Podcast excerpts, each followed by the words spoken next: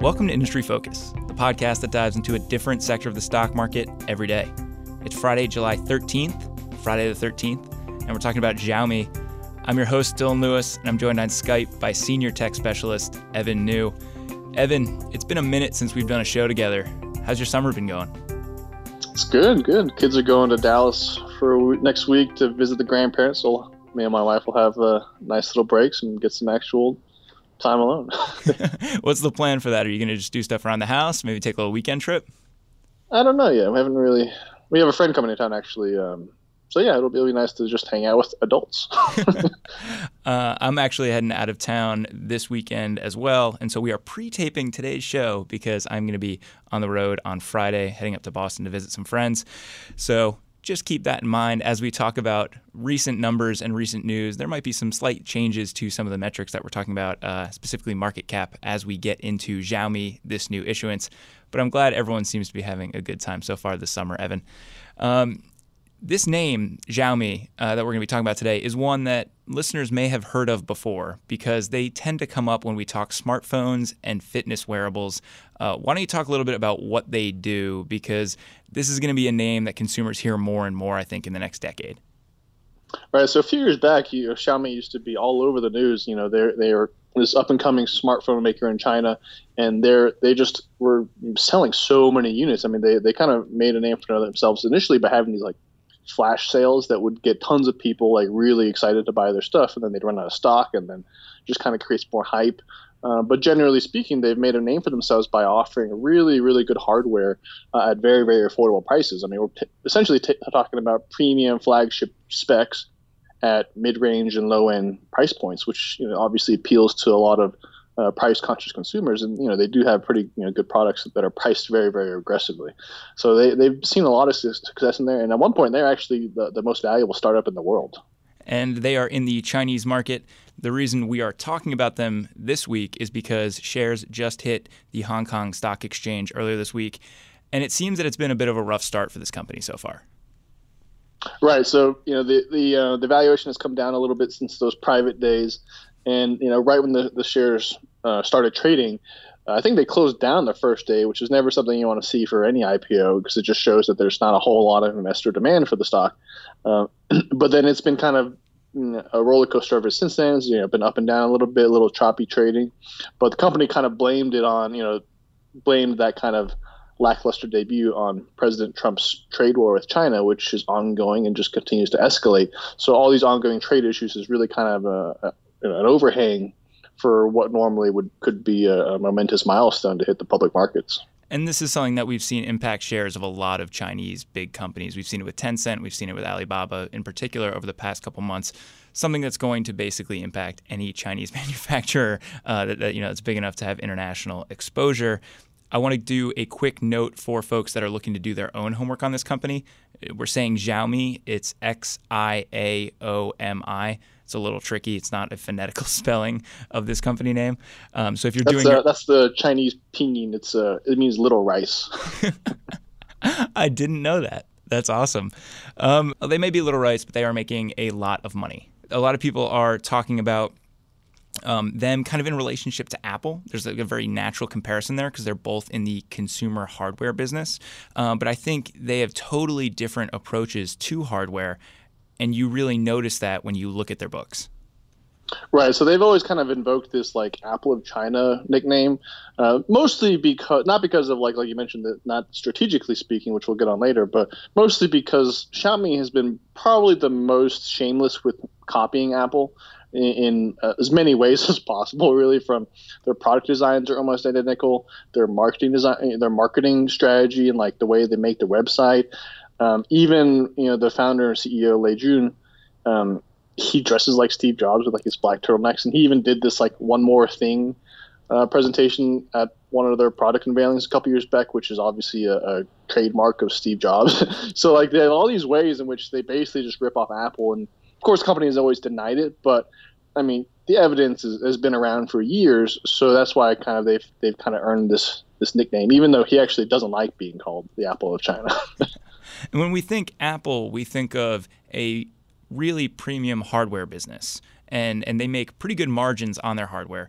The strategy is quite a bit different with Xiaomi.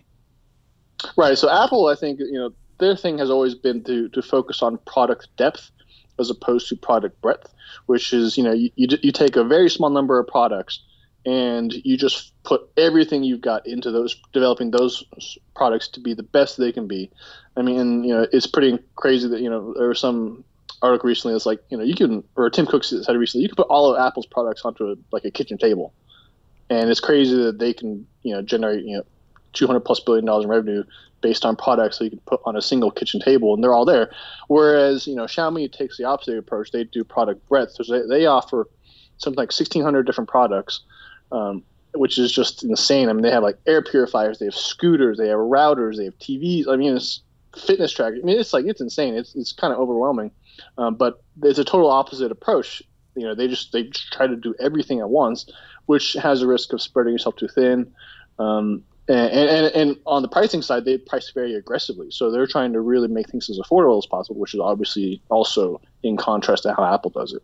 You mentioned all their product lines. Smartphones make up 70% of the company's top line. They also have a huge bucket, what they call IoT and lifestyle products, which is basically any consumer product under the sun. I mean, it is it is incredible. You talked about it before, uh, how many different products they make. That is 20% of their top line. So you have 90% coming from consumer hardware, and those segments produce 9% gross margins. The reason for that is the company has made this commitment to consumers saying, our net margins, our net profit margins, will not exceed 5%. And if they do, we'll pass whatever we got incrementally back to our consumers. Right. So that's starting this year. They, they laid that out in the prospectus thing. You know, that's what we're going to do. Not clear what they mean by that, like how are they're going to do that. Uh, but presumably it would probably just mean like bulk cut prices or something um, going forward if they're too profitable. But yeah, I mean, it's basically, you know, they're trying really hard to to get get these products into as many people's hands as possible and doing that with low prices. And that makes sense for a lot of the markets they're serving, right? Like they are big in China, they're really big in India, and these are developing markets where there isn't as established a middle class, there isn't as much disposable income for a lot of cons- consumers there. And so coming out with tech products that are basically to spec what you could be getting for Apple uh, at half the price is going to be very appealing. Right. So I mean, obviously Apple does very well in China. Uh, but but not in terms of unit volumes. I mean, they, they have a very big business there, but Xiaomi is and, local Chinese smartphone companies in general do much better than Apple in China in terms of unit volumes. Uh, certainly, very true in India. So Xiaomi is the number one uh, smartphone vendor in India by volume. Uh, Apple has almost a non-existent share because of these dynamics with you know consumer spending in emerging markets. They just don't have the money to, to buy a thousand dollar iPhone 10. Yeah, and, and if you look at kind of worldwide, uh, Xiaomi is gaining on all of these major smartphone manufacturers. I mentioned that this is a name you're going to continue to hear. As of most recent IDC data, Xiaomi was number four by units uh, as of Q1.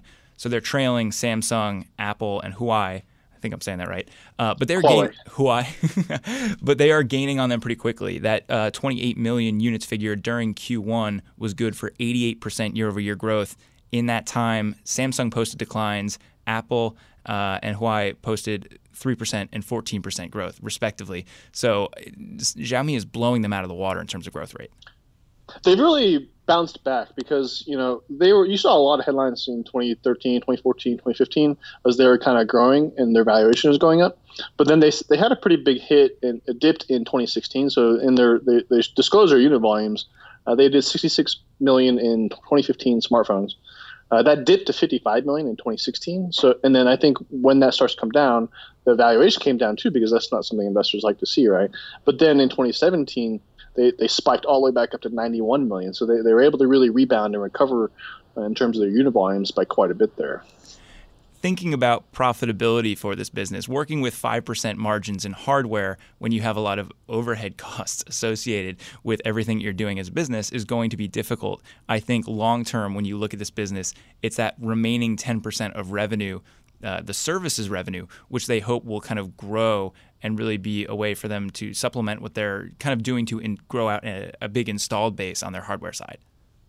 Right. So th- that's one thing where they do share what Apple's trying to do, which, and, and, not just Apple, but lots of companies like to build these services businesses because you have recurring revenue, it tends to be more profitable, more visibility. Uh, so they, they have made a lot of progress here growing their platform. Uh, so their platform is called MIUI, and they had uh, now that at this point they have about 170 million monthly active users on their platform, and that's a pretty strong number. Um, and you know those are people that are you know buying stuff, using their services, you know all sorts of stuff. So the more you can grow that number, and their their average revenue per user on that side is also going up. So you know they are getting good engagement from those users that are spending increasingly spending a little bit more and more money each year. I mentioned the 9% gross margins on the hardware side. Gross margins for the services is roughly 60%, so a little bit more what you'd expect uh, for a platform type business. Uh, and that revenue mix is advertising, online games, and some entertainment content, very similar to the services segment at Apple. All of the segments for Xiaomi are posting huge growth. Uh, and actually, services is posting the smallest growth, even though it's the smallest segment, which is kind of interesting. So their hardware businesses are doing very well. Right. I mean, they're they're really popular just because again they just offer so much stuff. it's just kind of insane how much stuff they do. All of this bubbles up to a, a, business that did roughly 17 billion in sales in 2017. I say roughly because we are adjusting uh, to dollars. They don't state their financials in dollars. Um, at a $50 billion valuation, roughly, that means they're trading at somewhere in the neighborhood of three to three and a half times sales. Uh, it's it's a big business, Evan what do you see as kind of the the long term look for them? Uh, you know, are they going to be able to make up what they're doing on the hardware side with growing out the services segment? Is that is that kind of the approach here? I think that's what they're certainly trying to do, and they are making progress. Um, and, and, I mean, on top of that, I mean, they're also trying to expand internationally. Uh, we've already talked a little bit about India. Uh, they they are they've been eyeing the U.S. market for many many years, uh, and I think they might start you know selling more products this year. But the, the big challenge is that the U.S. has very strong intellectual property laws, um, and if they come into the, to the U.S. market and something they do just copies Apple or anyone else too closely, they have a big risk of getting sued over it. Whereas China is notorious for having very weak IP laws, uh, which is why you see so many. Com- in general, I mean that's why you know, so much counter- counterfeit stuff is made in China across all sorts of industries and markets and products. Uh, so that's kind of one of the big hurdles that's always kind of kept them out of the U.S. It's not clear how they're going to address that or what they'll change in terms of you know, to avoid that risk. But you know, out, beyond the, other than the U.S., I mean, they're they're now in 74 different countries, so they are you know expanding outside uh, of the U.S. internationally uh, quite a bit. Yeah, ahead of this show, we actually got a listener uh, question from Colin in the UK. Uh, he wanted to know a little bit about Xiaomi, sent us some questions, and he also sent us a video review that featured a Xiaomi vacuum cleaner and his dog Sam, which was awesome. I appreciated getting that. um, so you mentioned the 74 countries they're in, and he was kind of curious. You know, what does the international plan look like? They seem to be opening small number of sh- uh, shops in Europe, and you look at their financials uh, by geography over the last couple years. In 2015, 94% of revenue came from mainland China. By 2017, that was down to 70%. So their expansion plans seem to be taking root. They seem to be increasingly less reliant on China. You mentioned that they are the number one um, provider by units in India as well. It seems like they're getting outside of uh, you know their core business or their core market. Right. Yeah, so they're they're definitely you know starting to kind of expand a little bit, um, but I think the kind of challenge is going to be like you know, balancing the costs associated with expanding operations versus you know because if you if you try to do too much too fast you could blow through too much money and and you know might not that those investments might not pay off. So i think you know they they do need to take kind of a measured approach and, and be really selective in, in the markets they expand into and the products that they expand into those markets. Uh, but yeah i mean so far they, they are making progress. I mean reducing their reliance on just china as their only market Colin had another question. Uh, he noted that he bought a device sold as a Xiaomi vacuum cleaner, but that it had no Mi or Xiaomi branding on it. And so this is a product that came from one of their third party ha- hardware relationships. And he was curious how these worked. Yeah, so the they don't develop all of these products in house. Uh, certainly, they they focus primarily on their kind of tech, you know, gadgets like smartphones, laptops, tablets, etc. Uh, for all most of the other stuff that they sell, it's done through this what they call an ecosystem of partners, and they basically invest in and collaborate with a bunch of third-party manufacturers uh, to you know create and develop these devices, but then they kind of some of them have you know they share branding on some of them they don't. Uh, so you know they do have kind of a, a wide spectrum of these relationships, but that, that's where most of these other products actually come from. Is you know because again it's kind of hard to imagine them putting a bunch of money into like an air purifier or a scooter or you know so they but they are investing in these other companies so they do have a stake in them. It's not just like a traditional distri- distribution wholesale relationship where you're just buying it from them and selling it to someone else. They're investing in these other companies and then some of those are are being co-branded under their Mi brand. And this is something that gives them ubiquity as a you know consumer hardware brand in these markets I have to imagine, though, that at a certain point, if they don't become a meaningful portion of sales and really continue to grow, that it, it, turns into a distraction for a business that's primarily a smartphone business. Exactly. I mean, they're putting a bunch, you know, quite a bit of money into these things, and there, there's something like 200 plus 210 ecosystem partners that they've invested in, of which 90 are focused on like IoT, smart hardware, lifestyle products, and as we've mentioned before, there that's about twenty percent of revenue. So it, it, it's a decent chunk of the business, but it's like, how much do you want? You know, you don't want to put too much in, but uh, you know there is a good you know brand benefit because, like you said, they're, they're ubiquitous in China because they have so much stuff and their brand is instantly recognizable. Even though other companies are doing some of the legwork with some of these other smaller niche products that aren't you know not everyone is buying. Um, but yeah, it, it is I would just, you know, they don't want to spend too much money on it, but you know, they they seem to be doing all right with the strategy so far. Evan, the natural question anytime we do a show that looks at a company's prospectus because shares just started trading is, okay, is this something that's worth looking at as an investment? Is this something that I should have in my watch list? There are some hurdles to that with Xiaomi before we even get into business viability because of the way that they have listed and the exchange that they're on. Right. So they're they're only trading on the Hong Kong exchange right now. It's not clear yet if they'll offer uh, an ADR, which is an American Depository Receipt, which is where uh, U.S. financial institution will buy a bunch of shares, just hold on to the shares, and then issue receipts for those shares, and the, and the receipts those trade. That's what a lot of U.S. investors. That's one of the easiest ways for U.S. investors to invest in international companies is through ADRs. Uh, but as of right now, there it's not clear if there's going to be one. So if you wanted to buy one, you'd have to actually go, you know, talk to your broker to actually go do an international trading desk and place an order on the international exchange. But that typically comes with much greater fees. You can have delays in order execution. You can have liquidity issues. I mean, there's just a, a bunch of different little things that are make international trading a little tricky. Um, and I mean, and also on the reporting side, it's worth noting that international companies use don't use U.S. GAAP. They use IFRS, which is International Financial Reporting Standards. So you know the, the way they report their numbers is also slightly different. Uh, so a lot of different things that you know U.S. investors should you know be mindful of if they're interested in this company. Are you interested in this company, having gone through the prospectus, Evan? uh, I didn't go through all 600 pages, but um, but no, I'm not really too into it. Uh, I I just don't see it as. I mean, they they they're they're quite successful, but they don't really have the kind of things I personally look for in, in a company. I, I, I prefer a company that, that is a little bit more profitable uh, and Lei Jun also, there are some corporate governance things that we didn't really get too deeply into where you know, he has a pretty big stake in the company. He has a lot of controlling interests, Um, and I never really like those issues, and we've talked about those before in the past. So, you know, there are a couple of things that are keeping me away, but I don't think it's a terrible business. Yeah, I think that this is a company that has a lot of things going for it that maybe a GoPro or Fitbit wouldn't in the hardware space. You know, like they have ubiquity and seemingly a very strong brand attachment uh, with their offering. I think that there is really something there on the services side. But when they're capping margins to make their prices more accessible, um, you know that only gives them so much cash to operate with and you see the the precedent that Apple has set with commanding really good margins and creating a cash cow business with their iPhone segment and and I worry that uh, Xiaomi might struggle to do that particularly because services is such a tiny portion of the overall business if that starts to change then I think the um, the interest level for me is a little bit higher yeah that would definitely change the kind of investing narrative for sure if they can really build up this profitable services business yeah Anything else before I let you go, Evan? No, I think we're okay. All right. Enjoy your weekend off. Listeners, that does it for this episode of Industry Focus. If you have any questions or just want to reach out and say hey, you can shoot us an email at industryfocus at fool.com or you can tweet us at MF Industry Focus.